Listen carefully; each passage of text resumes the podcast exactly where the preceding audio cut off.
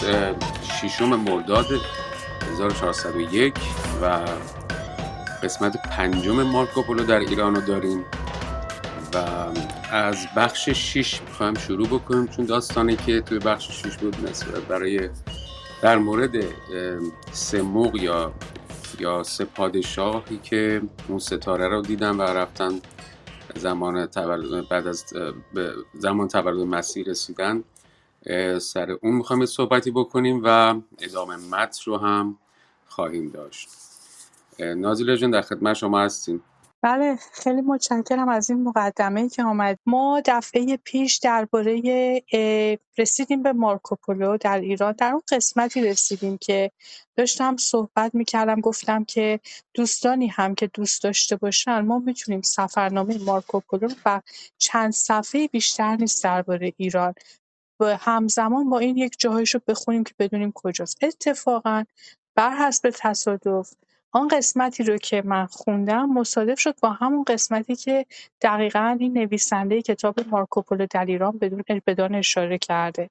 و بعد درباره سه موقعی گفت سه موق ایرانی یا سه حالا پادشاه ایرانی یا هر چی. به هر حال سه نفر رو نام برد که آره من اینها رو در ساوه پیدا کردم و بنا به تعبیر خودش موق در اونجا بودن من فکر کردم که بد نیست که ما درباره این شخصیت سموق یه نکات خیلی ظریفی رو بدونیم.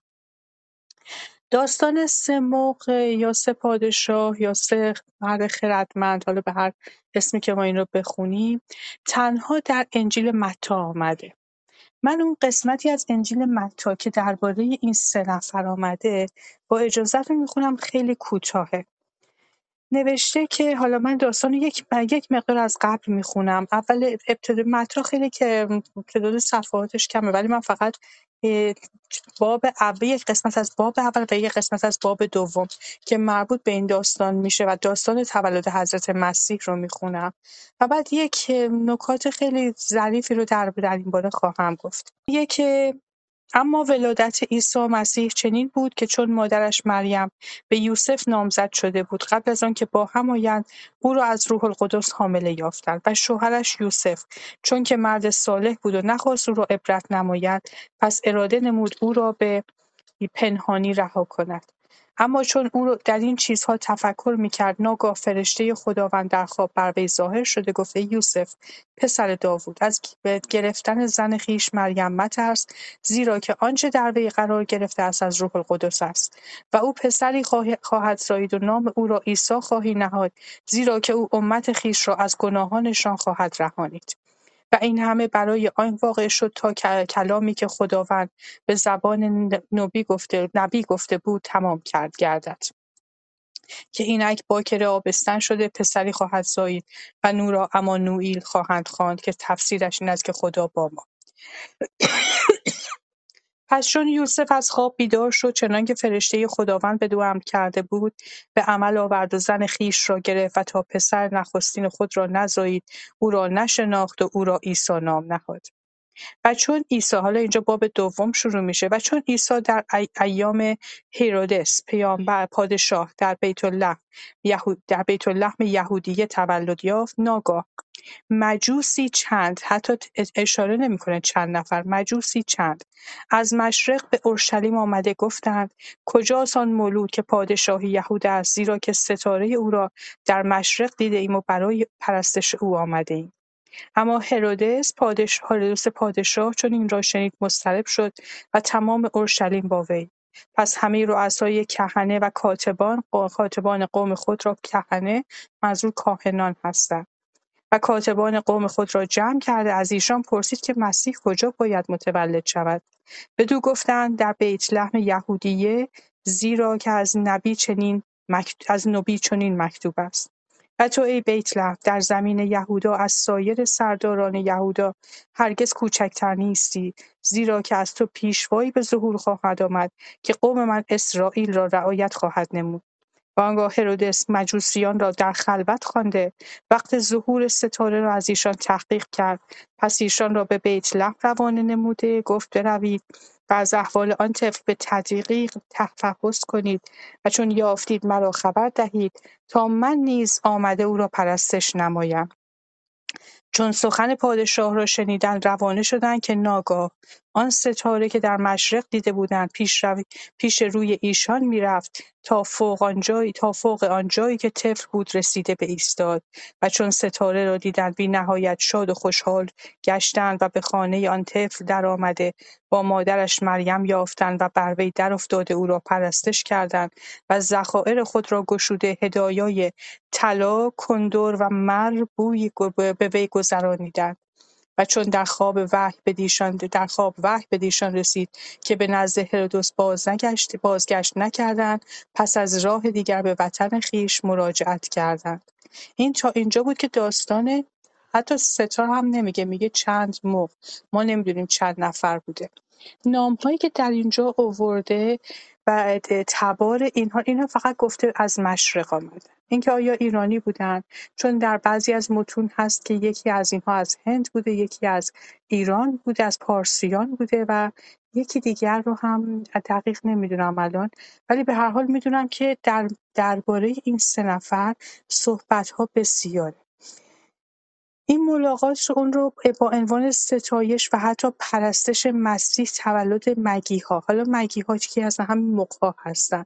جالبه بدونه که در مورد کلمه اونچه که ما امروز مق میگیم یا مقان داریم که در اصطلاح ادبیات فارسی معمولا به روحانیان زرتشتی اطلاق میشه به لحاظ کلمه در زبان اروپایی خیلی میشه گفتش که دایره وسیعی رو پوشونده.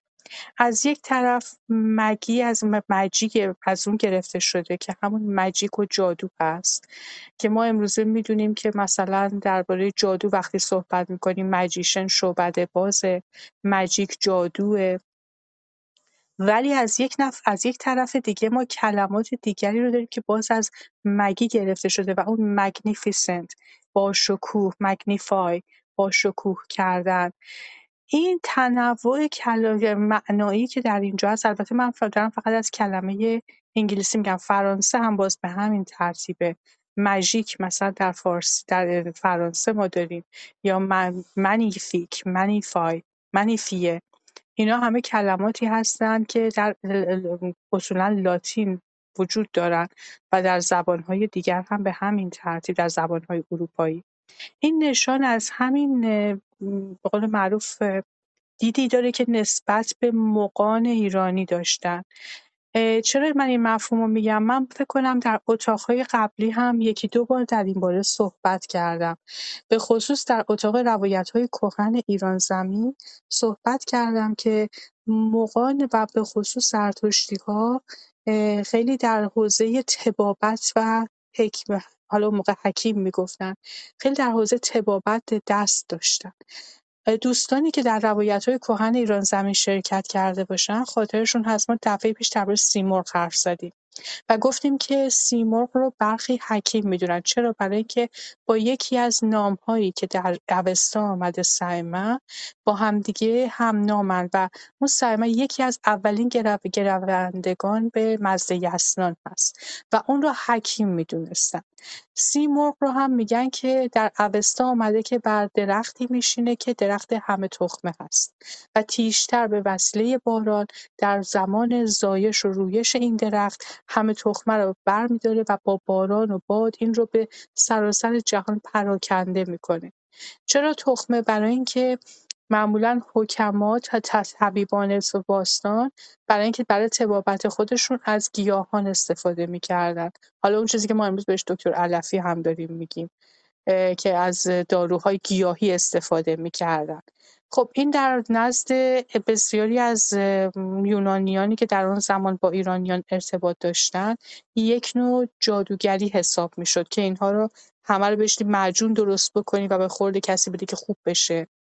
بنابراین از این نظر این رو با مجیک یا همون جادو هم برابر دونستن و تا یک مدت ها زمانی که درباره دین زرتشتی و های ما و حتی زندگی خود زرتشت صحبت می‌کردن حداقل در میان بخشی از ایران شناسان اینطوری بود که زرتشت رو حتی شمن می‌دونستند جادوگر می‌دونستند که با خوردن و یا استفاده گیاه هوم که اون رو یک گیاه سکرآور تصور می‌کردن می‌گفتن که این فقط به جادوگری مشغول بوده. البته این همه رد شده. اینا نکاتی هستش که ایران شناسانی در یک دوره چنین مقالاتی می نوشتن و اینا همه رد شده نظر این نظریه اصلا نظریه نیست که بشه بهش چندان بهایی داد. با تمام این احوال فکر می‌کنم که ما اگر تمام این نکات رو در نظر داشته باشیم متوجه میشیم که در اینجا وقتی که داره در مورد مجوس میگه ببینید هم مجوس هم اساس هم مجی که درباره مقانی میگه میگه چند تن چند مق ما نمی‌دونیم چند نفر. اینجا گفته سه نفر از یک جا به بعد داستان اونطوری میشه که به سه نفر اینها رو میگن که هستن که می‌تونن باشن. در نقاشی ها هم سه نفر نشون داده شده. تنها در انجیل متا هستش که اسم از این چند تن مجوس نام برده شده و تنها در انجیل متا هست که اصلا ما درباره تولد جزئیات تولد، تعمید، مرگ و رستاخیز عیسی مسیح میشنویم. این دان این سه دانای شر حالا بعدها این مگی رو بعدها به نام عبارت تری وایز من مثلا ترجمه کردم به انگلیسی یعنی سه دانای شرق یا مثلا به شاه پادشاهانی از شرق اینها رو آوردن. و امروزه در جشنهای مسیحیت تولد حضرت مسیح که نزدیک سال نو مسیحیت هم هست وقتی جشن می‌گیرن معمولا این ستا رو هم می‌ذارن. نوع لباس پوشیدن اینها رو نوعی گذاشتن که مثلا به لباس های شرق خیلی مت... نزدیک باشه و شباهت داشته باشه. لباسهایی هستش که لباسهای مثلا خیلی عربی هست به شکل لباسهای عربی تنشون می‌کنن.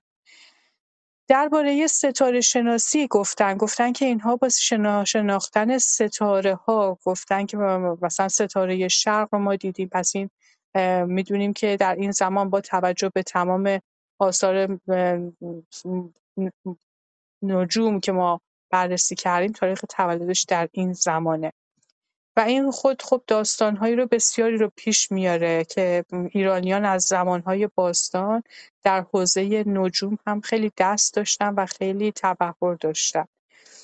ولی خب این فقط نکاتی بودش که فکر کردم گفتنش بد نباشه. در ضمن اینکه در نظر داشته باشیم که تصویر این ستا در نقاشی های دوره رونسانس به خصوص. در دوره مثلا در آثار داوینچی در آثار دیگر نقاشانی که به کشیدن نقاشی های اولیه حضرت مسیح هست خیلی دیده میشه و خیلی اشاره شده بهش. میگم در مورد اینکه آیا اینا هر سه ایرانی بودن در برخی روایات آمده که یکی هندی بوده یکی ایرانی بوده اون یکی دقیق یادم نمیاد ببخشید یک مقدار دیگه اینقدر حجم اطلاعات گاهی وقتا زیاده که آدم بخونه بخواد بیاد ارائه بده که بعضی جاهای نکات خیلی ریز و خیلی هم مهم رو ممکن از دست بده. ولی می‌دونم که حالا یک نکته هست که فکر کنم اینجا کیارش جان بتونه کمکمون بکنه. من باز هم شنیدم. جایی نخوندم. فقط اینو من تصحیح بکن کیارش جان که گویا مثل این که این ستن رو به آلمان آوردن. این درسته یا نیست و آیا مناسکی مراسمی چیزی هست ما مربوط به این ستن باشه؟ من خواستم اینو اگر اطلاعاتی داری در این باره من خیلی متشکرم میشم. درباره این ستن من فقط نکته آخر رو بگم. من مقاله خیلی متقنی پیدا نکردم که اینجا الان بخوام معرفی کنم بگم مثلا به این مقاله رجوع بکنید. به همین دلیلم ترجیح دادم شروع کلامم رو من با خود کتاب انجیل متا شروع بکنم. از انجیل متا بخونم که ما ببینیم در اونجا که اصل داستان نوشته شده چی هست. ولی اینکه در مثلا دایره المعارفی دانشنامه ای درباره این ستر من بخوام مطلبی پیدا کنم که به شما منبع بدم متاسفانه هنوز نتونستم. به محض اینکه بتونم در این باره پیدا بکنم مطلبی که واقعا ارزش خواندن داشته باشه حتما براتون به اشتراک خواهم گذاشت. خیلی صحبتم طولانی شد. کیارش جان در خدمت شما هست؟ سلامت باشیم بسیار عالی بود. بسیار هم خوب چقدر خوب شد که از خود انجیل شما اشاره کردین که بتونیم مطالعه کنیم. من مقاله رو پیدا کردم. به نام ارزم به خدمت شد مقاله آلمانیه. اسمش هست های لیگ درای کونیگه یعنی توی توی دانشنامه آزاد آلمانی.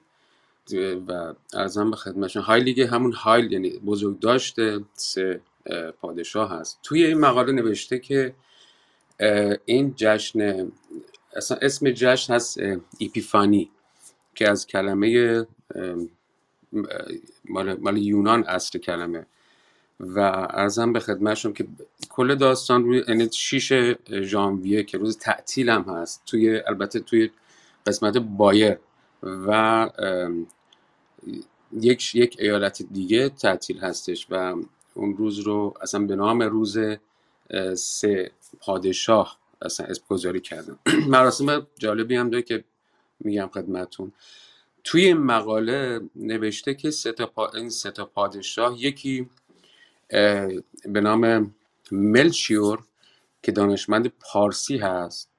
دومی کسپر دانشمند هندیه و بالتازار دانشمند عربیه که از شرق وقتی ستاره دیدن به سمت بیت لحم رفتن. کاری کار من بیام به سمت اینکه چه تو این مراسمی که هست اونم شیشم ژانویه. بچه های کوچیک میان لباسه لباس شبیه اونا رو میپوشن با یک اسایی که روش ستاره هست. دم در خونه مردم میرن شکلات پول یا یک کیک بنام اصلا یک کیک مشخص هم اتفاقا تو خود ایالت بایرن و همون قسمت جنوب آلمان به نام کیک سپادشاه هست که اونا هر سال درست می‌کنن و می‌خورن. حالا بر مراسم آبجو خوردن که طبیعتا هستش. نکته ای که من می‌خواستم بگم خدمت شما یکی همین بود که یکیشون عربه یکیشون ایرانیه یکیشون هم هندی. و چیزهایی هم که بعض رو بخشش هم می‌کنن. یه قسمتش هم سکه که به خاطر طلا کندور و ارزم به خدمت شما یک چیز دیگه هم بودش که اون رو هم می‌دادن. و ارزم به خدمت شما من فکر کنم که تو این مقاله بیشتر یه نکته دیگه اون ستاره که بالای درخت کریسمس می‌بینین یادآور همون ستاره هست که این سه حالا وایزمن یا سه پادشاه دیدن و به خاطر اون راه افتادن و به سمت حضرت عیسی رسیدن. این مجموع من خواستم زیادم صحبت نکنیم تا به بقیه ماجرا ببرم ولی واقعا خیلی جالب بود که من داشتم بخوندم خیلی و اینجا مهم هست و مثلا داستان شینی پزیه اما بخش اون سومین چیز کندوره. پس شد طلا. کافور و کندور این ستا رو به همدیگه میدن چون این سه نفر هر کدوم یک ظرفی پر از این ستا عنصر داشتن ستا کالا داشتن. ممنون از حوصلتون نازیلا جان در خدمت شما هستم. می‌دونم که دفعه پیش ما این قسمت رو خوندیم. با این همه فکر کردم که بد نیست که ما مجددا از بخش ششم شروع بکنیم و با علم به همین نکاتی که گفته شد حالا این دفعه داستان مارکوپولو رو بخونیم. یه نکته جالب برای خود من این بود حالا در همون جستجوهای اینترنتی که آدم بالاخره این طرف و اون طرف میگرده یکی از منابعی که من دیدم همه ذکر کرده حالا منابع آنلاینی که من دیدم ذکر کردن همین منابع همین کتاب مارکوپولو بود سفر مارکوپولو که مثلا در اونجا گفته که شده که این ستن رو در سابه دیده. ولی واقعیت اینه که حداقل به فارسی شما به آلمانی پیدا کردیم من اگر گفتم مقاله پیدا نکردم منظورم اینه که مقاله فارسی که بتونم برای دوستان به اشتراک بذارم که دوستان بتونن در این باره اطلاعات دقیق تری پیدا کنن سابقش رو گذشتهش رو اینکه از کجا آمده. بعد خیلی چیزا هست که وقتی که می‌خونی می‌بینی که ممکنه مثل همین سه مجوس خردمند نتونی اصل داستان رو پیدا بکنی. ولی با این حال دوست دارم ببینم که این شاید بتونم داستانی درباره این ستا پیدا کنم که چطور شد این ستا یه دفعه از کجا راه پیدا کردن. و بعد اینقدر اهمیت پیدا کردن که حتی در داستانهای مثلا تولد مسیح آمدن. می‌دونیم که در دوره در یک دوره میترائیسم در غرب بسیار رواج داشته. در غارها در جای به جای ما می‌دونیم که آیین‌های میترا برقرار بوده. آیین میترایی که در غرب برگزار می‌شده به بنا به تحقیقات با آنچه که در سرزمین ایران ما به عنوان آیین مهر و میترا می‌شناسیم تفاوت‌های اساسی داشته.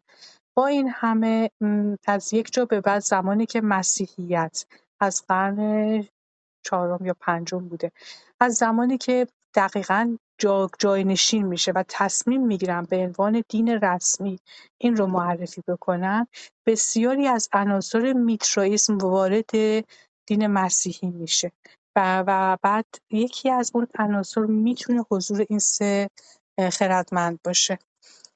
حالا اینکه در انجیل متی هم آمده انجیل متی یک قرن پس از تولد حضرت مسیح نوشته شده. این منابعی که اینطوری آدم بتونه بهشون اهمیت بده خیلی مهمه. انجیل ها آنچنان که ما می‌دونیم اناجیل چهارگانه هست ما اناجیل اربعه داریم. با این همه این رو هم اضافه بکنم. من امیدوارم دوباره در می‌دونیم که اناجیل دیگری هم پیدا شده. فقط این چهار انجیل نیستن. اناجیل دیگری هم به صورت پاپیروس به صورت لوح پیدا شده. که من چون تحقیقات مسیح شناسیم چندان دقیق نیست فقط اینها رو شنیدم و می‌دونم که مثلا ما یاران حضرت مسیح اگه دوازده نفر بودن می‌دونیم که از یاران دیگر حضرت مسیح هم نوشته هایی به دست آمده. فقط من این نکته که فراموش کردم بگم خدمت دوستان که این سموق رو توی شهر کلن آلمان دفع کردن. و کلیسای بسیار بزرگی اونجا هست و من یه بار رفتم و نمی‌دونستم که همچین اتفاقی اون تو افتاده. من تازه با همین روحانی که با هم داریم یاد گرفتم و سعی می‌کنم این سری رفتم حتما اونجا برم و اگه شد عکسی هم برای دوستان بذارم توی گروه. خیلی متشکر اگه پس موافق هستین ما بریم سر روخانی متن از صفحه 124 پی دی اف ابتدای فصل 6 محمد رضای عزیز در خدمت شما هستم. شهر ساوه به خصوص مورد توجه مارکوپولو قرار داشته است. وی چه چیزی می‌توانست درباره ساوه بگوید؟ در توصیف عالم چنین می‌خوانیم. شهری که ساوا نامیده می شود در ایران قرار دارد و سه موقع از آن خارج شدند تا خدایگان ما عیسی مسیح را به هنگام تولدش در بیت لحم ستایش کنند. چنان که می‌گویند هر سه موقع در سه دخمه یا گور بسیار زیبا و بزرگ که در کنار یکدیگر قرار دارند به خاک سپرده شدند و بر فراز هر گور بنایی گوش که ای بسیار زیبا بر بالای آن است ساخته اند و اجساد سه نفر مذکور کاملا بر جای مانده اند و مو و ریش دارند چنان که زنده باشند. نامهای آنها به قرار زیر است یکی بالتازار دومی کاسپار و سومی ملشیور نامیده می‌شد. و استاد مارکوی مذکور در این شهر بود و چندین بار به تکرار از بسیاری از مردم درباره زندگی این سموق استفسار کرد اما هیچ کس نبود که بتواند چیزی در این مورد بگوید سوای اینکه اینها سه پادشاه دوست و همگام بوده اند که خیلی پیش از اینها در این سه گور دفن شده اند. از آن پس در کتاب مارکوپولو آمده است که به فاصله سه روز سفر روز که به فاصله سه روز سفر روستایی هست به نام کلآپریستان اهالی این روستا آتش را به عنوان خدای خود میپرستند و آنگاه سیاح ما برای توضیح مطلب داستانی پریشان را میآورد که وی در آنجا از مردم شنیده بوده است. به فهوای این قصه که عناصر مسیحی و زردشتی را یک جا جمع کرده است پسر بچه ای که در سرزمین یهودیان به دنیا آمد به سه مق یا پادشاه از کله آتاپریستان که برای پرستش وی رفته بودند یک سنگ داد. این سنگ که ناچیز شمرده و به چای انداخته شد موجب ایجاد آتش مقدسی گردید که اکنون در بسیاری از جاها مورد پرستش است. آنگاه در توصیف عالم به دنبال قصه سه پادشاه نام زادگاهشان آمده یعنی ساوه آوه و کاشان. برای مفاد فصل مربوط به سموق در کتاب مارکوپولو معنایی عمیقتر قائل شدهاند. به گمان آنان مغ اهل ساوا را نباید با سه پادشاه کله آتاپریستان یکسان شمرد. در عین آنکه آنان سه پادشاه مقدس مذکور در انجیل بوده اند باید این شخصیت های بینام و نشان را بدون جنبه های مقدس و انجیلی شمرد. اینها خالقین مذهب آتش پرستی بودند و پسر بچه ای که آنها برای پرستیدن وی آمده بودند پیامبری بوده که از زرتشت نسب می برده و به هیئت دوشیزه ای در آمده بوده است. به نظر من چنین می آید که جداسازی سه پادشاه در اینجا و سه پادشاه در آنجا کاری نادرست باشد. ما کاری با آن نداریم که ممکن است داستانی که مارکوپولو آورده آورده واقعا از نظر تاریخی ادیان مهم و پرمعنی باشد. مسلما باید نسبت به ذهن نقاد این ونیزی که ظاهرا در این فصل از خود نشان داده است تردید کرد. نویسنده بیش از یک بار دچار تعارض شده بیش از یک بار دچار تعارض شده است. بدون به تأکید می‌گوید که نباید این داستان را نادرست و ناچیز انگاشت و بعد به اطمینان یادآور می شود که همه این حرفها غیر واقعی است. چگونه مارکوپولو به این فکر عجیب افتاد که گورهای سه مسیحی مشرق زمین در ساوه واقع است. پیش از هر چیز نباید از نظر دور داشت که کاسپار ملشیور و بالتازار در دوره قرون وسطای پایبند به مسیحیت اهمیتی بسیار زیادتر از روزگار ما داشتهاند. مسئله این که این مردان شرقی ناشناس که موتن آنها را نه تنها در خاور نزدیک بلکه حتی در هندوستان و چین نیز جستجو کردهاند از کجا آمده اند؟ جستجو کردن از کجا آمده اند؟ جاذبه خاصی داشته است. در اروپا نسبت به این قدیسان حالت ستایش و تکریم بسیار وجود داشته است. در طی روزگاری دراز در قرون وسطا باور داشتند که پایه‌گذار مسیحیت در هند سه خردمند مشرق زمینی بودند و آنان پس از تکریم مسیح نوزاد به موتن شرقی خود بازگشتند این را امری ثابت شده میپنداشتند که این مقان پادشاه بودند آنها از بروز بیماری های جسمی و روانی جلوگیری می‌کردند. ذهنهای مردم عادی بر این باور بود که آنها مسافران را در پناه خود حفظ می کنند و طبق یک رسم قدیم نامه های کوچکی را که به نام این سه پادشاه در... که نام این سه پادشاه در آنها ثبت شده بود به هنگام سفرهای دور و دراز در کفش خود قرار می‌دادند تا سریعتر حرکت کنند. پلوها که به کلیسا سرسپردگی داشتند مسلما مالامال از افکار مربوط به سه پادشاه قدیس بودند و احتمالا با موضعی از باب شستم کتاب اشیاء نبی که مربوط به آنان است آشنایی داشتند کسرت شتران و جمازگان مدیان مد مدیان و ایفه تو را خواهند پوشانید. جمیع اهل شبع خواهند آمد و طلا و بخور آورده و به تسبیح خداوند بشارت خواهند داد. مدیان ایفه و شبع. این که صورت درست مدیان میدیان و در سرزمین ساحلی شمال غربی عربستان قرار دارد اینکه ایفه آنطور که حدس می‌زنم شهری است به نام ابها در جنوب اسیر و اینکه شبع یا همون سبا در روزگار باستان سرزمینی در عربستان جنوبی و موتن ملکه‌ای بود که با هدایای فراوان حضرت سلیمان را ملاقات کرد و دانایی وی را با حل معما به محک امتحان زد.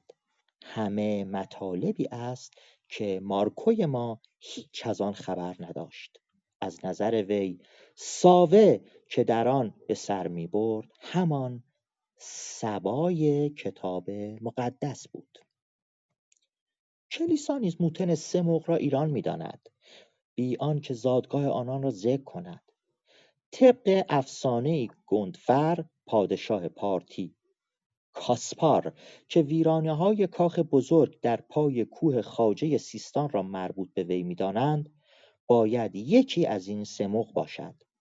تقریبا در همه جا آنها را با لباس ایرانی نشان دادند مگر پادشاه ایران خسرو دوم پرویز هم که در سال 614 میلادی فلسطین را با خاک یکسان کرد؟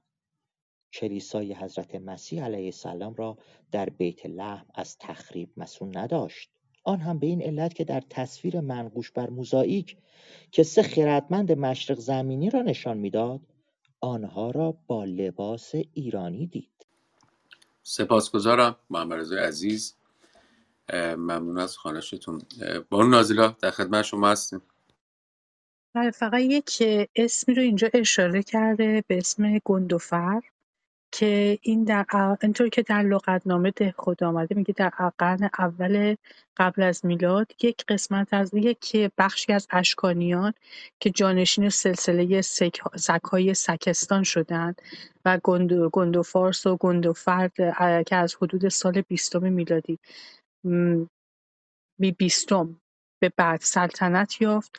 از پادشاهان مقتدر این سلسله بود و ظاهرا شانه از زیر بار اطاعت اشکانیان خالی کرد. های به نام این شهریار در سیستان و هرات و قندهار و حتی در پنجاب پیدا شده. بنابر کتاب اعمال سنت توماس گویا این مبلغ مسیحی در عهد سلطنت گند فارس به هندوستان سفر کرده.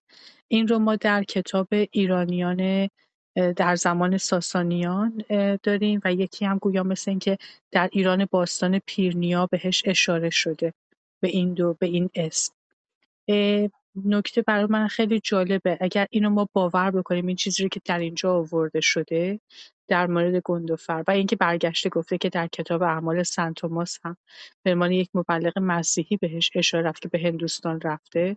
پس نه این که میگه که اون سه موقع هر سه ایرانی بودن شاید تا یه شاید من فقط شاید دارم میگم شاید تا یه حدودی درست باشه. به این دلیل که یکیشون به از ایران از سکستان یا سیستان امروزی به هندوس به هند میره. این فقط گفت خواستم این نکته رو اشاره بکنم وگرنه نه نکته ها همه گفته شده و فکر نمی کنم نکته ما جا انداخته باشیم.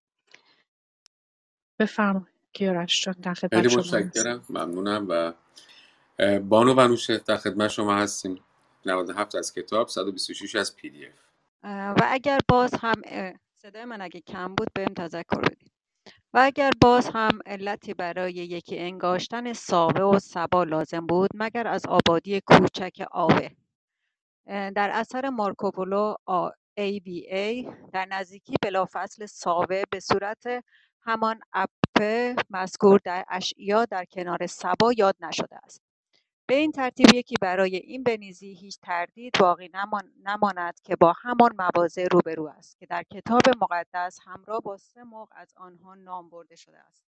البته کاملا درست است که مارکوپولو همانطور که می نویسد به کرات از اهالی سابه درباره سپادشاه مقدس استثبار کرده است. سپادشاهی که در ایران به نامهای بهامد زودآمد و درست آمد شناخته شدهاند و این بسیار باور کردنی است که به این بنیزی به تاکید گفته باشند که سپادشاه مقدس در, در کشورهای اسلامی تا روزگار ما در همه جا قبور مقدسین که به آنها امامزاده گفته می شود وجود داشته است و سابه نیز امامزاده های فراوان دارد. در آنجا امامزاده ای هست به نام سید ابورضا امامزاده دیگری موسوم به اسحاق و, همین و به همین ترتیب قبور سایر مقدسین که اصل و منشأ آنان در پرده از ابهام پوشیده شده.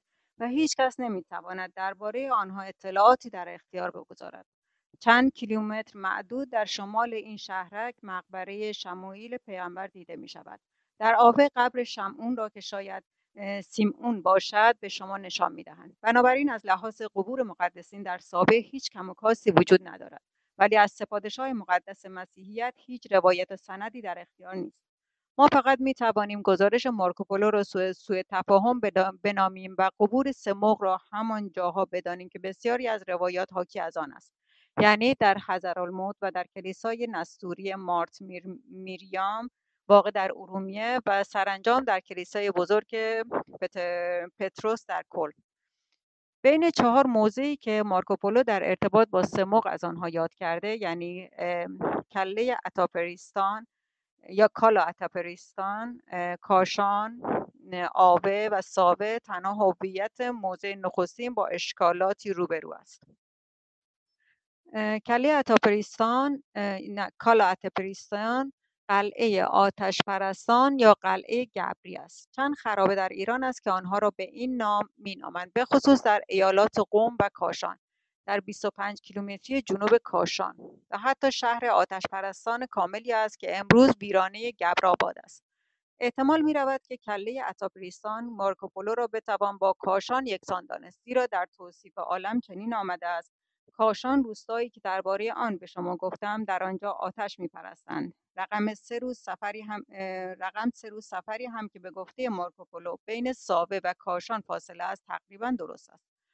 کاشان مورد نظر مارکوپولو البته در بعضی از متون به عنوان مسقط الرأس موقع سوم آمده است. ولی از طرف مارکوپولو فقط ای که در بالا ذکر آن آمد یاد شده است. بعد باز هم از این شهر سخن خواهیم گفت. آوای مذکور از طرف سیاه مار ما را به آوا, آوا آوه که در کنار جاده کوهستانی همدان به قزوین واقع است نباید اشتباه کرد. آوای مورد نظر مارکوپولو آوه یا هاوه نقشه جدید است و در حدود سی کیلومتری ساوه در جنوب جنوب شرقی ساوه قرار دارد. بر اثر نزدیکی به یکدیگر به کرات ساوه و آوه را امان ذکر کردند پیش از اینها این دو محل همواره در خصومت با هم به سر می بردن. زیرا ساوه سنی مذهب بوده و آوه برخلاف آن به شدت به تشیع پایبندی داشتند. آوه در قرن چهاردهم میلادی به علت یخچالهای خود مشهور بوده است. ولی امروزه هیچ چیز دیگر, دیگر نیست مگر توده از کلبه های گلی پرگرد خاک که در حال فرو ریختن است. درباره ساوه در توصیف عالم باز مطالبی برای گفتن هست. این آبادی روزگاری وضع بهتری داشته است هرچند که ساوه فعلی بسیار فلک زده است. باز در اینجا برخلاف تبریز بزرگ چیزهایی بود که سیاه ونیزی می توانسته با چشمان خیش آنها را دیده باشد. لحظه فقط اجازه بده. من یکی دو تا زیرنویس به نظرم خیلی جالبه که خوندنش. حتما باید حتما بخونیم. یکی در صفحه پایین صفحه 98 کتاب هست. خدایش پردنونه ساوه و یا کاشان را در ارتباط با سمق میآورد. اما هیچ یک از سیاحان شایسته سیاحان شایسته و نامآوری که در قرون بعدی به ساوه آمدند از کوچکترین اثری که بتواند مربوط به این افسانه باشد گزارشی نمی‌دهد. تنها استثنا در این مورد هربرت هربرت خوشحال است که در سال 1628 به هیئت ناموفق دادمور کتون پیوسته بود. وی درباره ساوه می‌گوید هرگز جایی را ندیده است که در آن پرندگان نقل سرا به خصوص بلبلها با آوازشان مانند اینجا آدم را شاد کنند و درباره سماق همان چیزهایی را بازگو می‌کند که اودوریش گفته است. یعنی اینکه آنها اهل کاشان بودند. مسلم است که منبع اطلاعات وی تنها همان راهب بوده است. در پایین صفحه 99 کتاب آمده که و توماشک کلات آتاپریستان را با دزگبران یک منزل در آن سوی قم برابر می‌شمارد. در زمان استخری یعنی حدود قرن چهارم هجری دهم میلادی نیز در یک فاصله پستی از قم در جهت کاشان جایی بوده به نام قلیت المجوس. فرانکی مطمئن است که مارکوپولو در اینجا کاخ سموق را دیده است. طبق نظر جکسون، مجله شرقشناسی آمریکا، نائین بسیار کهن را هم با قلعه ویرانش می‌توان کل آتاپریستان شمرد که قلعه گبر نامیده می‌شود ولی چنین احتمالی نمی‌رود. این در واقع درباره صحبت می‌کنه یه نکته دیگر هم جالبه که میگه که در اینجا هستش که میگه احتمالا خود مارکوپولو هم از اینها اطلاعی نداشته. اینها رو نخونده بوده.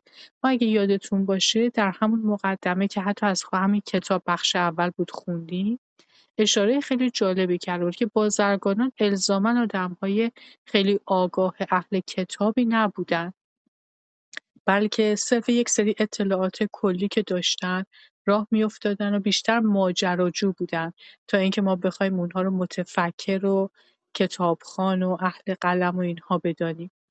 و باز هم به همین دلیل خیلی نکات جالبی رو یادمه در همون قسمت اول گفته بود. گفته بود که ما مثلا از به خصوص حالا در مورد بیشتر بازرگانان اروپایی میگه که به طرف شرق آمدن میگه که مثلا ما حالا اگر هم میگیم که داستان سفر مارکو سفرنامه مارکوپولو رو کس دیگری نوشته در زندان به خاطر که سواد چندانی برای نوشتن نداشته و این فقط شامل حال مارکوپولو نمیشه. بازرگانان دیگری رو هم نام برد که اصلا ننوشتن و در منابع دیگه اسم اون بازرگانان آمده. مثلا احتمالا در یکی از این گاهنامه های لاتین که مربوط به کلیسا در اونجا آمده باشه که این بازرگانا رو به شرق فرستادن. گفتم این نکات رو بگم. کیارش جان در خدمت شما هستی سپاسگزارم. بسیار نکات مهم و جذابی بود. رضای عزیز در خدمت شما هستیم. خب کاشان مورد نظر مارکوپولو البته در بعضی از متون به عنوان مسقط و رس موقع سوم آمده است. ولی از طرف مارکوپولو فقط جمله‌ای که در بالا ذکر آن آمد یاد شده است. بعد باز هم از این شهر سخن خواهیم گفت آوا یا آوه مذکور از طرف سیاه ما را با آوه که در کنار جاده کوهستانی همدان به قزوین واقع است نباید اشتباه کرد آوای مورد نظر مارکوپولو آوه یا هاوه نقشه های جدید است و و در حدود سی کیلومتری ساوه و در جنوب جنوب شرقی ساوه قرار دارد. بر اثر نزدیکی به یکدیگر به کرات ساوه و آوه را تو امان ذکر کردند. پیش از اینها این دو محل همواره در خصومت با هم به سر می بردند. زیرا ساوه سنی مذهب بود و آوه برخلاف آن به شدت به تشیع پایبندی داشت. آوه در قرن چهاردهم میلادی به علت یخچالهای خود مشهور بود ولی امروز هیچ چیز دیگر نیست مگر ای از های گلی پرگرد و خاک که در حال فرو ریختن است. درباره ساوه در توصیف عالم باز مطالبی برای گفتن هست. این آبادی روزگاری وضع بهتری داشته است هرچند که ساوه فعلی بسیار فلک زده است باز در اینجا برخلاف تبریز بزرگ چیزهایی بوده که سیاه ونیزی می‌توانسته با چشمان خیش آنها را دیده باشد مثلا مسجد جمعه از دوران سلجوقی که فعلا متروک است و دور از آبادی قرار دارد قابل ذکر است و در خارج دیوارهای آن بقایای منارهای بسیار قدیمی که پوشیده از آجرهای زیبایی است دیده می شود. از فراز آن مسلما مارکوپولو آوای معزنی را شنیده که مردم را به نماز فرا میخوانده است زیرا این برج به اغلب احتمال در اوایل قرن ششم یا دوازدهم میلادی ساخته شده بود. حوض مقابل دروازه اصلی مسجد ممکن است قدری هم از آن تر باشد. مسجد میدان نیز که در کنار میدان اصلی ساوه است متعلق به دوران سلجوقی است. دیگر اینکه در حدود 20 کیلومتری جنوب جنوب غربی ساوه سدی در قراچای هست که در دوره پسر هلاکو ساخته و بعدها در عهد صفویان تجدید بنا شده است. گناه وضع فلاکتبار امروزی آن به گردن وضع آبیاری اسفناک تمام آن ناحیه و پیشروی کویر به سوی ساوه است. قدمت قزقلعه که نه دور بر فراز صخرهای برافراشته شده باید در حدود قدمت صد باشد. نمی‌دانیم هنگامی که مارکوپولو به این موضع آمد آیا هنوز هم ساوه به شدت از عواقب ویرانگریهای تاتارها در سالهای 1220 تا 1222 میلادی رنج میبرده است یا نه یاقوت نیم قرن پیش از مارک یاقوت احتمال یاقوت هموی رو میگه نیم قرن پیش از مارکوپولو از غارتگری های سخن می‌گوید که ضمن آن همه شهر به قتل رسیدند و کتابخانه بسیار مهمی طعمه حریق گردید. قزوینی به نحوی جالب جالب توجه در فاصله طول یک عمر انسانی پس از یاقوت هیچ از این ویرانی ها نمی گوید.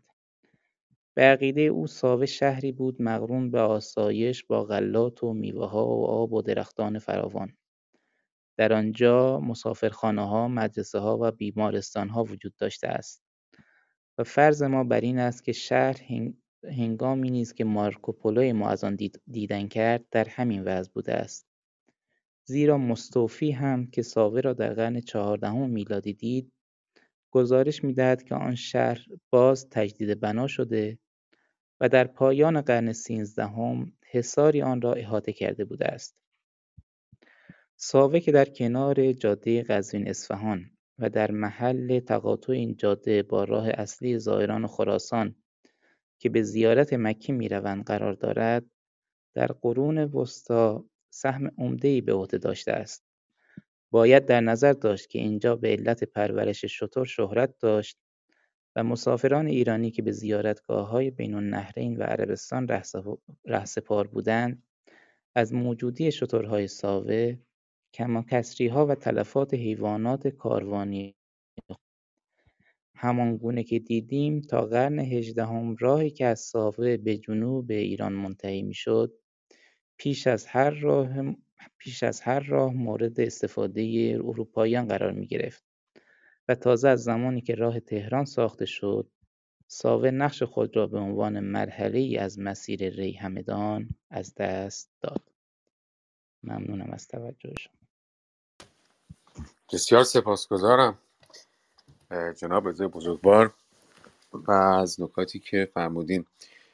بانو نازیلا در خدمت شما هستیم و بعدش هم امیدوارم که محمد عزیز رو آب نبرده باشه و زودتر صداشو بشنم بله. نه نکته نداره. نکته همه گفته شد در شهر سابه من فقط یکی از دوستان در چتروم البته از من از سام عزیزم خیلی تشکر می‌کنم چون در اون قسمت که داشتیم درباره این سه نفر می‌گفتیم برامون اطلاعاتی رو نوشته که خیلی جالب بودش.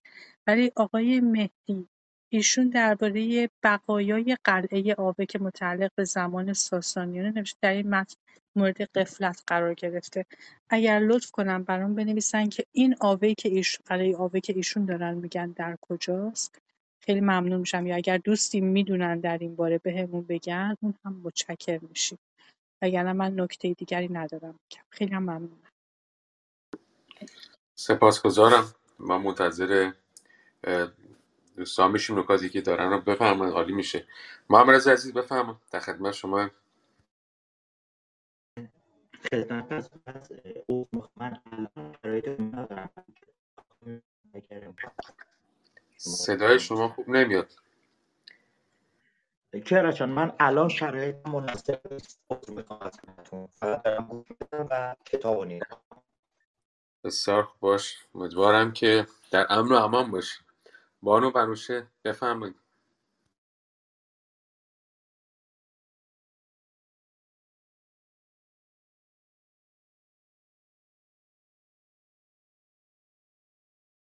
کیارش رو می‌خوای من این قسمت آخر چون یک, چه- چه- یک صفحه نیمی بیشتر نمونده تا پایان می‌خونم. تا بله بله. ورنوشته هم آماده بشه. بله بسیار عالی. بفرمایید. همون گونه که دیدیم تا قرن هجدهم راهی که از ساوه به جنوب ایران منتهی می‌شد پیش از هر راه مورد استفاده اروپاییان قرار می‌گرفت و تازه از زمانی که راه تهران ساخته شد ساوه نقش خود را به عنوان مرحله از مسیر ری همدان از دست داد. در روزگار ما ساوه شهرکی است بی‌اهمیت و به خواب رفته برکنار از شاهراههای بزرگ مواصلاتی به فاصله 24 کیلومتر از نزدیکترین ایستگاه راه‌آهن دارای سیزده هزار سکنه است و بازارهای سرپوشیده محقری دارد بدون کسب و کاری قابل ملاحظه و به گفته کیس ابوت. بله. کیس ابوت ویرانترین شهری است که او دیده است. در واقع این تفسیر ما این تفسیر مشوش افسانه کتاب مارکوپولو بود که توجه ما را به دو موضع ساوه و آوه معطوف کرد که البته به علت آنکه نام‌هایشان در نوشته‌های بسیار قدیم آمده سزاوار احترامند ولی پس از سرگذشت‌های عجیبی که داشته‌اند چون شبکه‌های مهم مواصلاتی دیگر در محدوده آنها قرار ندارد و مسیر عبور و مرور در عصر جدید به جای دیگر منتقل شده است مرده و از یاد رفته‌اند. باید عکس‌های هوایی باشکوهی را دید که شمیدت در اثر خود به نام پروازهایی بر فراز شهرهای کهن ایران از ساوه و آوه منتشر کرده است. چه میدان فعالیتی در این زمینه برای باستانشناسان فراهم خواهد شد. درجه همان عبارت پشته آشوری بین این هر دو موضع بر روی نقشه انگلیسی ما را متوجه این امر کرده است و نیز همچنین بود کشف ظروف سفالی مربوط به نیمه اول هزاره چهارم پیش از میلاد. در تصویرهای شمیدت تمام ناحیه مانند کمبودوی زنبوری نشان داده می‌شود که پر از سوراخ‌هایی است که حاصل کار حفاران بومی که در طلب کشف عتیقه بوده‌اند. اینها به خصوص دنبال به دست آوردن سفال‌های مشهور دوره سلجوقی بودند. این سفال‌ها دارای نقش‌های ظریف یک یا چند رنگ بودند از جنس لعابی که درخشش خاص و فلزی داشتند. ساوه گویا در کنار ری و کاشان سومین مرکز بزرگ صنایع سفالی در ایران پس از اسلام بوده. پس از آن باز باید به تپه قولاسای مصنوعی آوه پرداخت که در کنار ویرانه‌های بازار قدیم سر برافراشته و در اثر ریزش باران شیارهای ریز پیدا کرده است. یک مخروط ناقص است و حدود 20 متر ارتفاع و 100 متر قطر دارد. خس و خاشاک و زباله‌های شهر شاید در طول شش هزار سال لازم بوده است تا این خاکریز را برپا دارد. این تپه چه گنجینه‌هایی را از پیش از تاریخ ممکن است در خود جای داده باشد. در بالای آن احتمالا کاخی متعلق به زرتشتیان بوده است. بعدها در اینجا بسیاری از مقدسین اسلامی را به خاک سپرده‌اند. این روزها هیچکس به فکر ساوه و آوه نیست. اغلب ایرانی‌ها حتی از آوه یک بار هم نامی به گوششان نخورده است. درباره ساوه حداکثر این را می‌دانند که باغ‌های آن بهترین انارهای ایران را تولید می‌کند. این را که غیر از این مورد باز از ساوه یادی شد ما مدیون سهوی هستیم که مارکوپولو در مورد سموق کرده است. یکی دو تا توضیحی رو در زیرنویس صفحه 101 آورده. یکی درباره کیتبوت نوشته ساوه برای اتریشی‌ها برانگیزنده خاطراتی است زیرا در سال 1880 کارل فرایهرفن این باید باشه توفنشتاین در اینجا خلعت حکمرانی کل را در بر کرد و بیهوده کوشید به اوضاع مالی و حکومتی آن دیار سر و سامانی بدهد. در آمده که در نقشه تابولا پوتینگر یانا به عنوان توقفگاه ساواچینا در راه همدان قم ذکر شده و آوه در اثر بطلمیوس به نام آواکاینا آمده نخستین جغرافیدانان عرب ساوه را ساوج گفتند و سیاحان مسیحی قرون وسطی آن را سوا، سنا، سوا، ساوها، سبا، سوی نامیدهاند. مارکوپولو آن را ساوا نوشته و در برخی از متون سابا نوشتهاند. ضبطی که با اشتباه وی در مورد سه پادشاه مقدس با اشتباه وی در مورد سه پادشاه مقدس ارتباط دارد. سپاسگزارم. بله. من هم خیلی خیلی سال پیش رفته بودم. واقعا هم باقای زیبایی که داشت اونجا و اناری که یعنی همین که هنوز رسیدن و بود خیلی شیرین بود. به خاطر آب و خاکی که اونجا داشت حتما تاثیر خاصی داشتش روی این.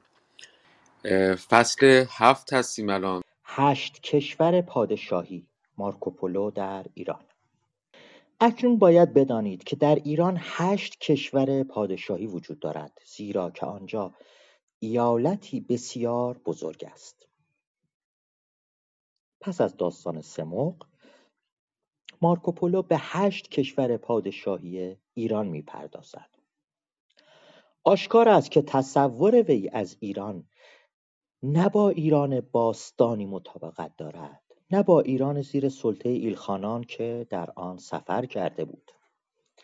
چونی به نظر می آید که تصورات مارکوپولو از جغرافیای سیاسی این قسمت از خاور نزدیک کاملا مبهم و ناروشن بوده است و البته چنین امری تا ای مفهوم است.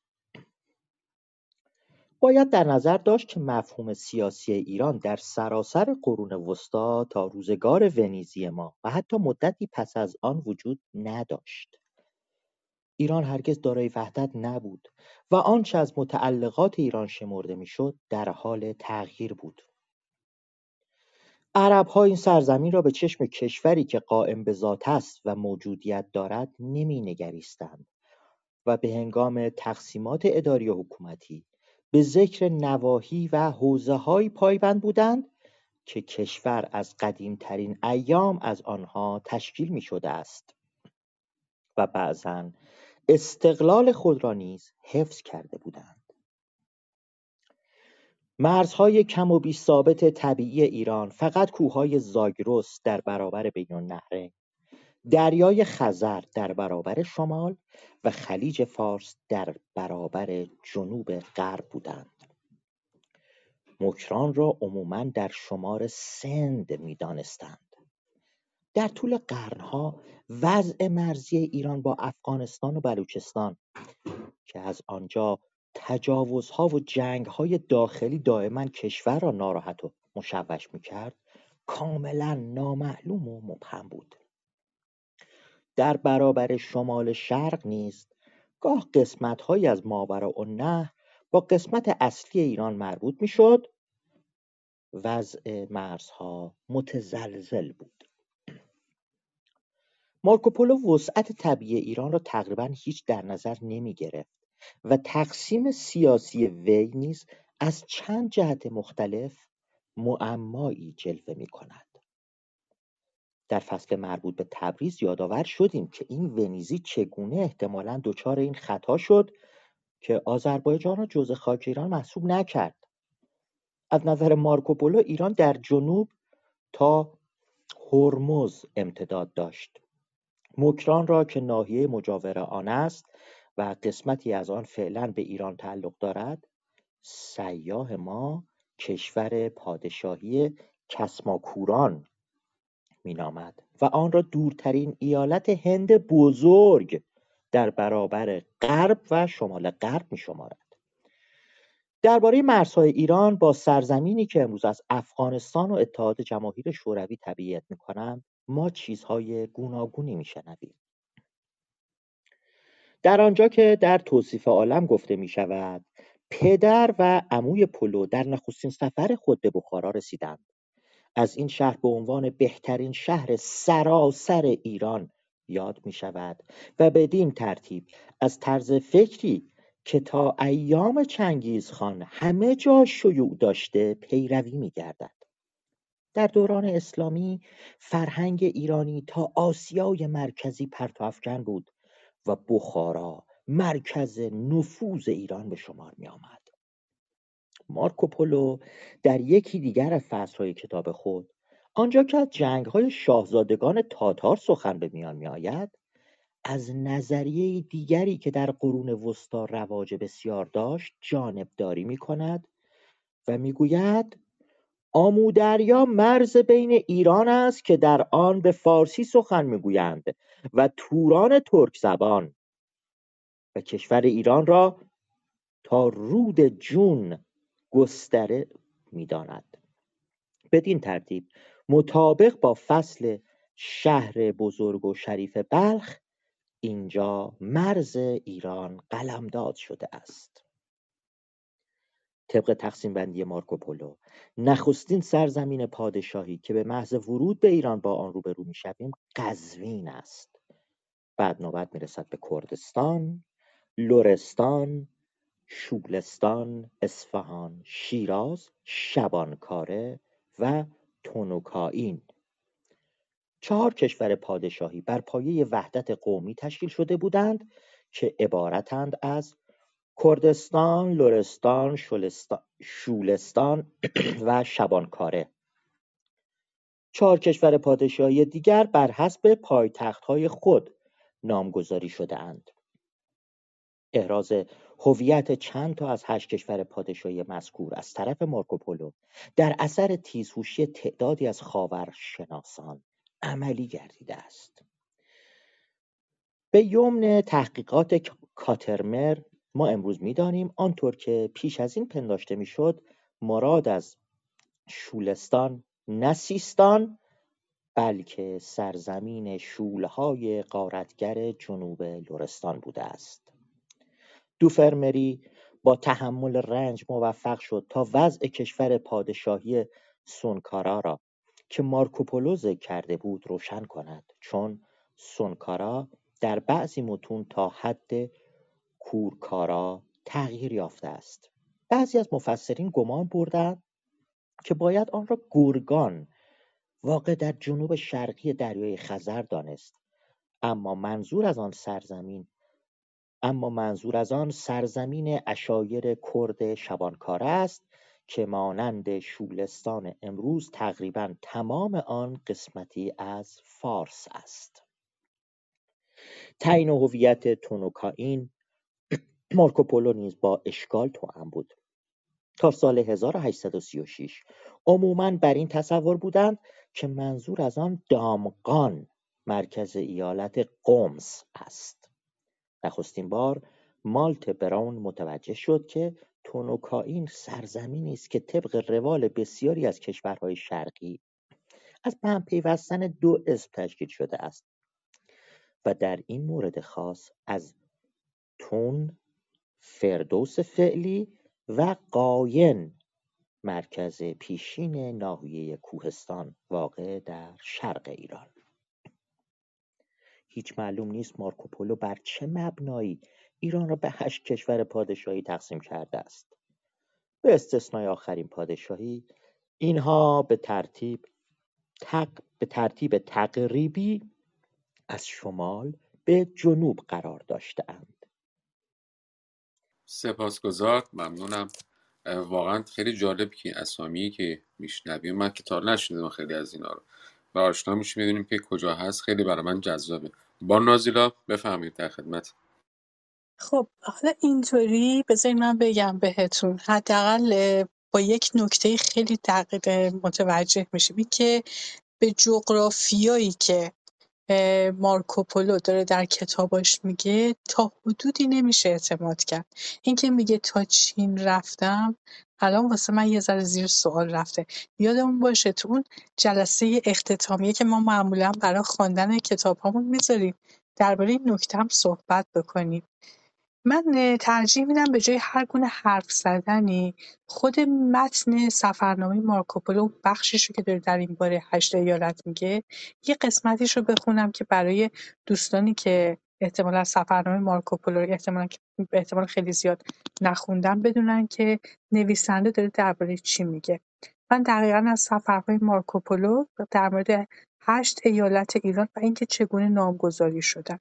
به احتمال زیاد ما در ادامه همین فصل هم همین رو خواهیم شنید باز هم اینک باید آگاه شوید ایران سرزمین بسیار بزرگی است و, و از هشت ایالت تشکیل شده و من نام تمام آنها را برایتان خواهم گفت. نخستین سرزمین که مرز ایران از آن آغاز می‌شود قزوین است. دومی کمی به سوی جنوب پیشروی می‌کند و نامش کردستان است. سومی لر یا لرستان، چهارمی سیستان، پنجمی ایستانیت که همون اصفهان، ششمی سرازی یا شیراز، هفتمی شبانکاره، هشتمی توتوکاین که در دورترین نقطه مرزی ایران قرار دارد. نقطه مرزی شرق غرب اینجا اشاره نکرده. تمام این سرزمین‌ها در جهت جنوبی قرار گرفتند جز یکی یعنی توتوکاین که در راستای باختر واقع شده. در این قسمت از ایران مقدار فراوانی از اسبهای خوب وجود دارد.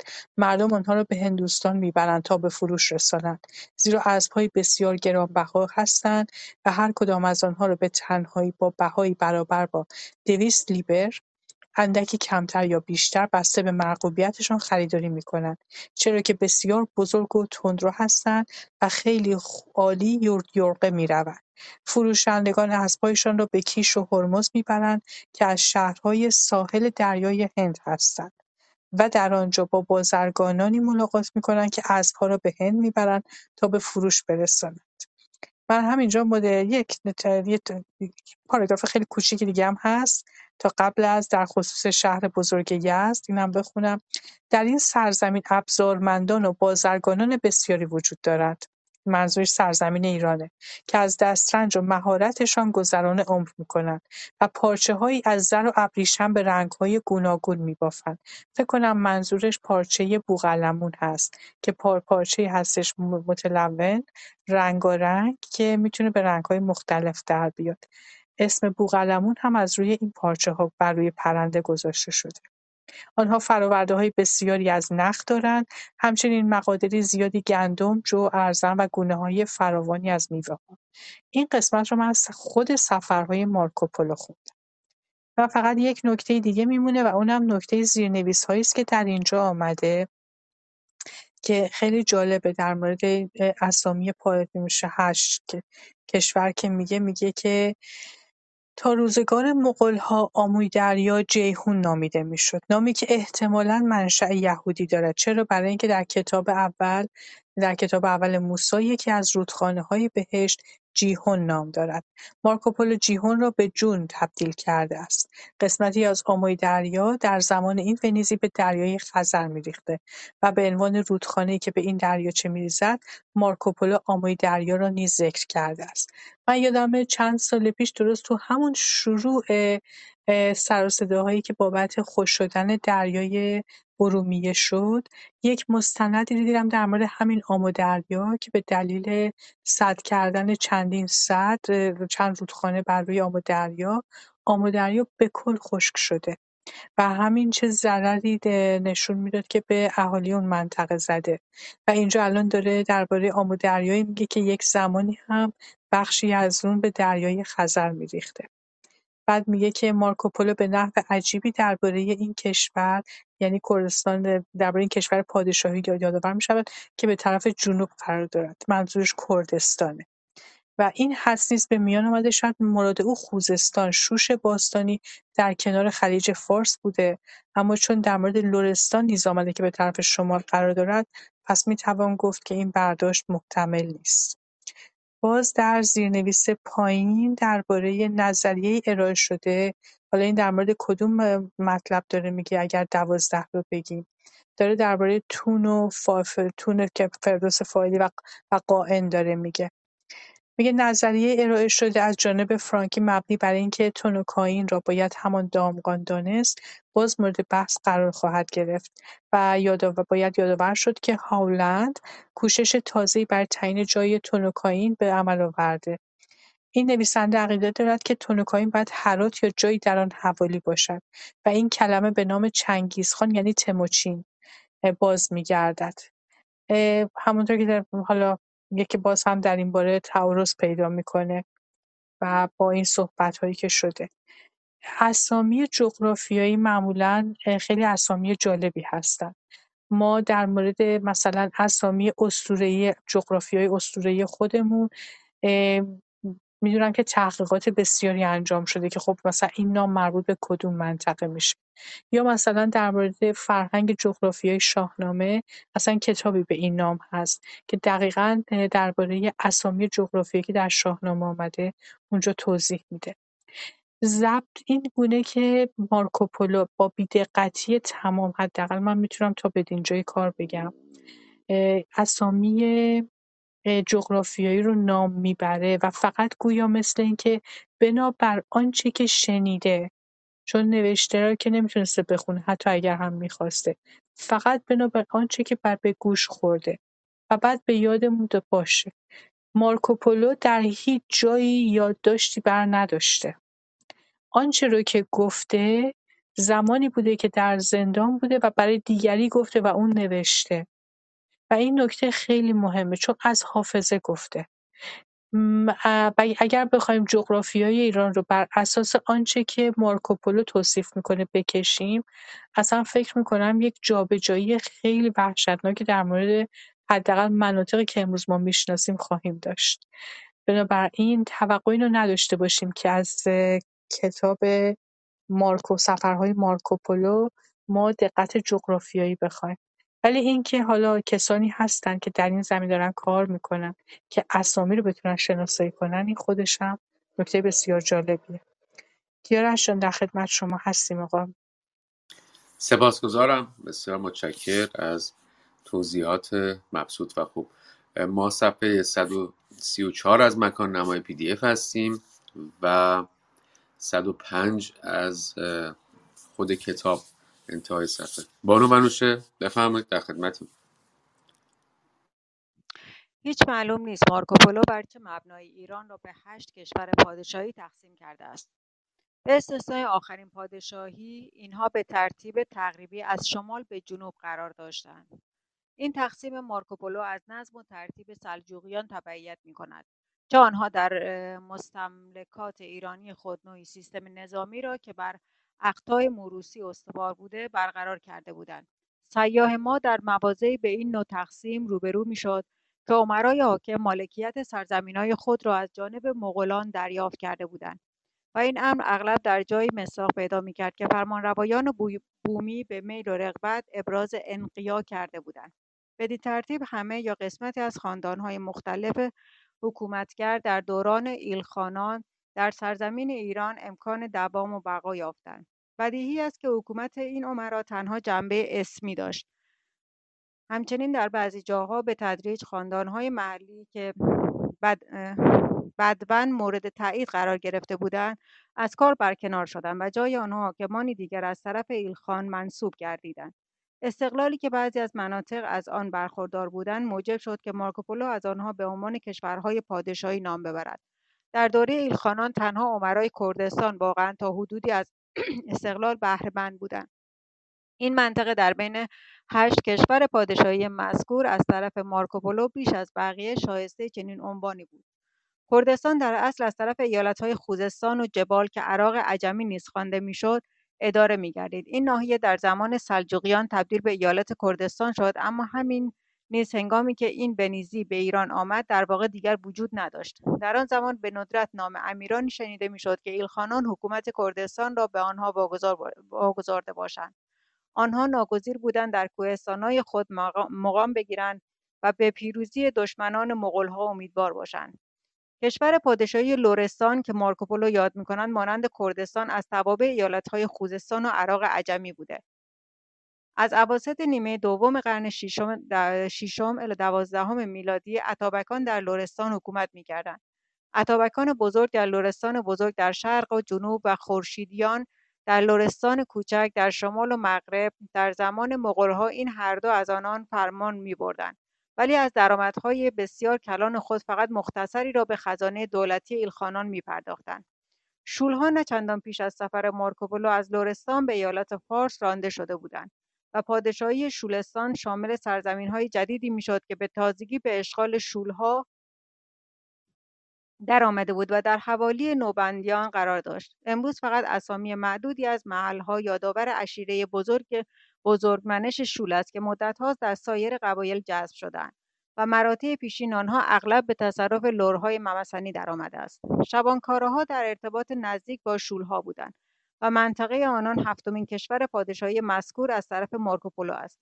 این قوم, این قوم شبان دلیر و جنگجو در محدوده نیریز داراب، فسا، فرک و تارو مستقر بوده. این اشیره برای سرزمین های مجاور بدیهی به شمار می رفت و تاریخ آن کمی پیش از مسافرت ونیزی ما در اوج شکوفایی بود به نحوی که حتی کرمان را نیز تسخیر کرد. هنگامی که مارکوپولو به ایران آمد شبانکارهها پس از شکست سختی که از هولاکو خورده بودند به زیر فرمان ایلخانان درآمده بودند. به صورت ظاهر شاهزاده از خاندان بنی بنی فضلویه حکومت می‌کرد. دائما کار به قیام و تقیام می‌کشید و در اواسط قرن هشتم الی چهاردهم میلادی سرانجام قدرت شبانکاری ها در هم شکسته شد. به هیچ وجه معلوم نیست چطور مارکوپولو قزوین را کشوری پادشاهی نامیده است. قزوین در اصل از توابع ایالات عراق عجمی بود و ظاهرا مدتی طولانی در دست اسماعیلیان همسایه بوده تا اینکه در اثر حمله مغول به کلی نابود شد. در زمان مارکوپولو حکومت را به رئیسی, به رئیسی منصوب از جانب ایلخانان سپرده بودند. بعض کشورهای پادشاهی اصفهان و شیراز فارس نیز مانند قزوین بود. اصفهان ارتباط سستی با عراق عجمی داشت اما اغلب دارای حاکمی مخصوص به خود بود.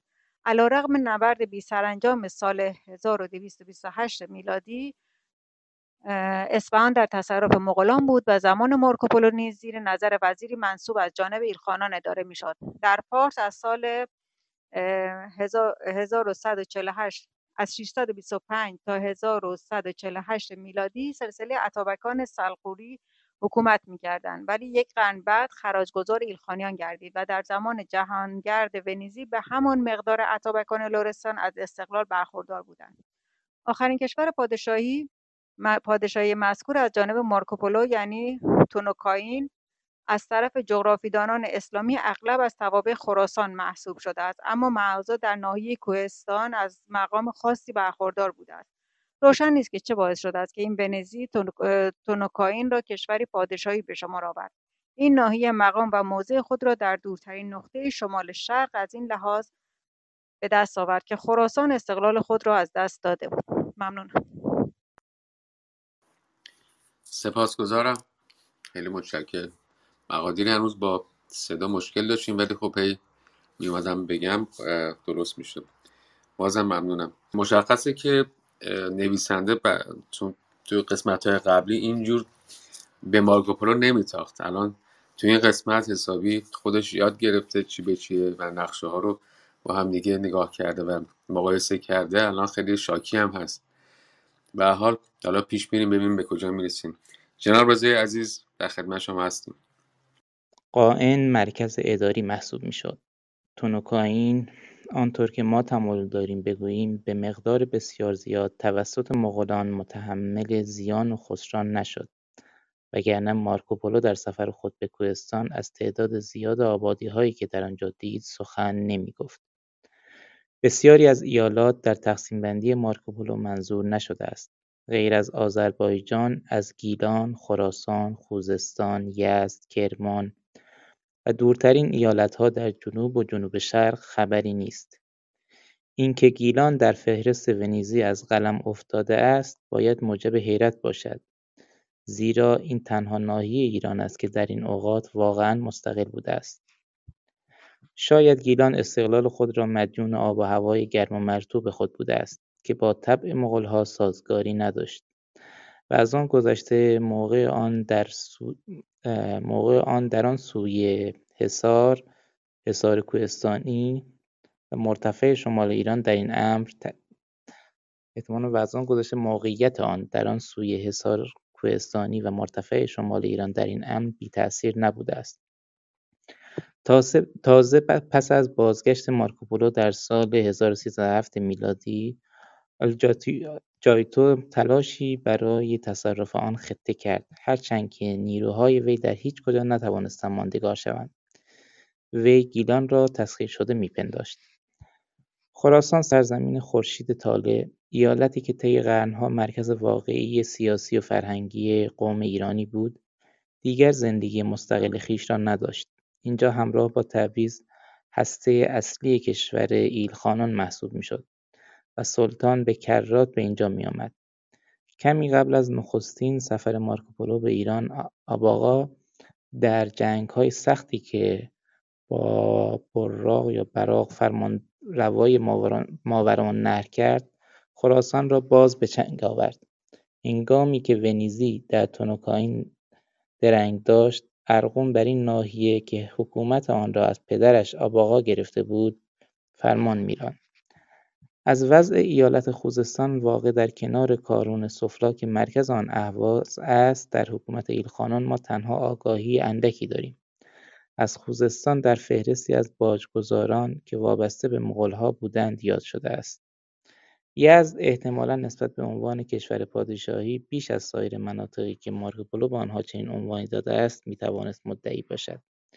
همین نکته در مورد کرمان نیز صادق است. که ونیزی ما آن را در فهرست هشت کشور پادشاهی نیاورده است.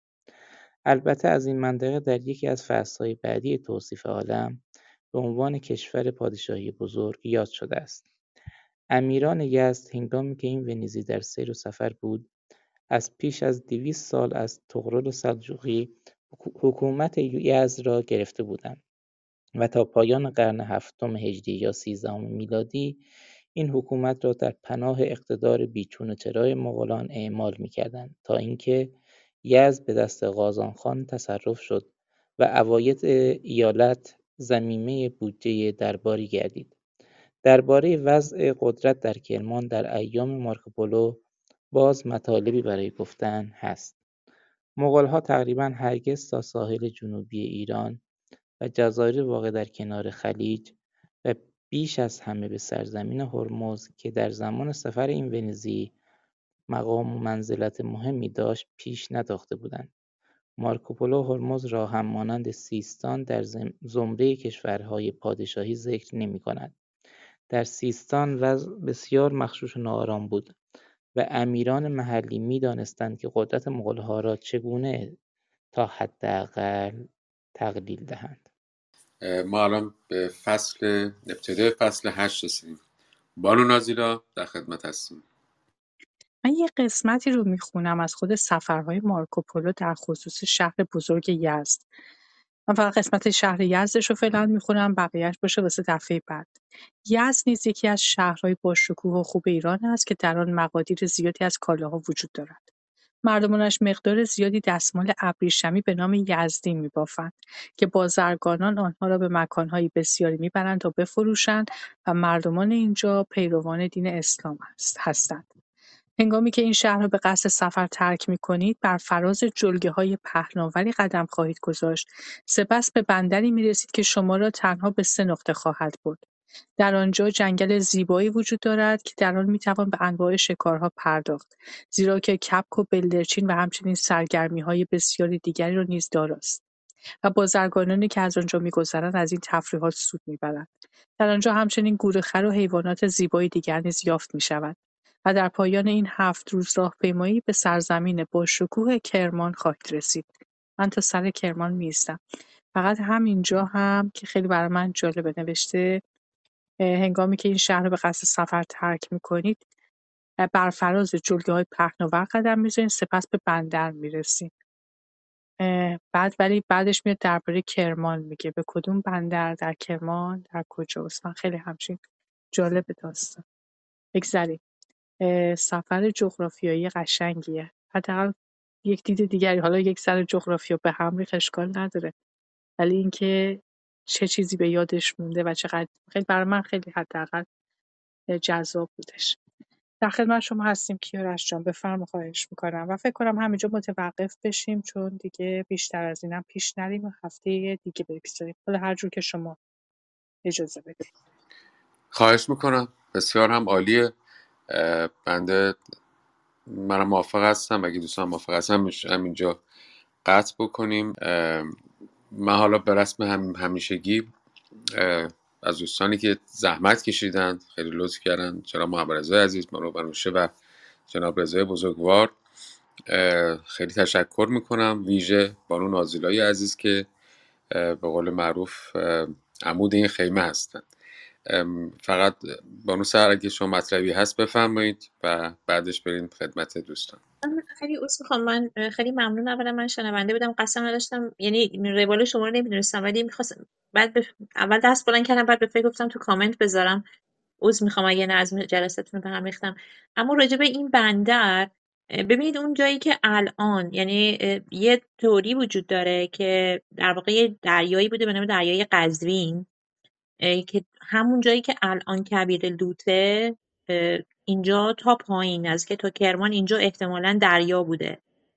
که در واقع اون شن، شنزاری که وجود داره کف اون دریا بوده که خشک شده به خاطر تغییرات جوی. و همین اواخر هم اتفاقا یه سیلابی اتفاق افتاده بود تو اون منطقه نزدیک کرمان یه منطقه ای و تبدیل به دریاچه طبیعی شده بود که مونده بود یه چندین ماه. و از اون شکل تپه ها و کوه ها و که تراشی که خورده و فسیلایی که پیدا شده به نظر می‌رسه که این تئوری درست باشه. من گفتم شاید این یه چیزی مربوط به اون بوده باشه ولی من شنیده بودم وجود این دریا مال خیلی قدیمی تره یعنی مال چند هزار ساله حالا دیگه نمی‌دونم کیه دقیقا. فقط اینو خونده بودم جایی خواستم عرض کنم. خیلی ممنونم از از که گفتید ولی فکر نمی کنم مال دوره مارکوپولو باشه. این خشکسالی خیلی پیش از مارکوپولو شروع شده. باز هم میگم من بنا منم منم مثل شما بنا به چیزهایی که خوندم و مستنداتی که دیدم دارم میگم. برای بله درست. به نظرم میاد این باید یک جور میگم همون چیه به لحاظ مناطق جغرافی شما خیلی دقت در کلامش نمی‌بینید حالا میگم در کتاب مثلا خود سفرهای مارکوپولو رو الان برای شما خوندم در خود سفر داره میگه. میگه که من رفتم به یزد از اونجا به بندری بعد از یه جلگه به بندر می‌رسه. جلگه یزد من به نظرم میاد بیشتر کویر جلگه هم شاید باشه در کنارش. من نمی‌دونم. ولی بعد وقت میاد درباره کرمان صحبت می‌کنه. حالا باید بخونیم بعد شاید نهایتا در پایان اون اختتامیه که داریم درباره این تک تک نکات هم صحبت بکنیم. به خیلی متشکرم از ای که گفتید خیلی جالب. نه اتاق ما رو هم به هم نریختید. رسممون هم بر همین کاریه که شما کردید. متشکرم. بله بنده هم تشکر می‌کنم. بسیار هم نکات خوبی بود و لذتش هم به همینه که هرکی دانشی و تجربه ای داره. ما بیایم با هم اشتراک بذاریم و حتی بحث و تبادل نظر بکنیم. آموخته هم اضافه بشه. ارزم به خدمت شما یعنی مارکوپولو در ایران. و نقد سفرنامه که داریم می‌خونیم الان شده. و بسیار هم جالبه امیدوارم که هفته بعد همه دوستان رو همینجا ملاقات بکنیم. تا بیشتر یاد بگیم کنار شما. و تا هفته بعد بدرود.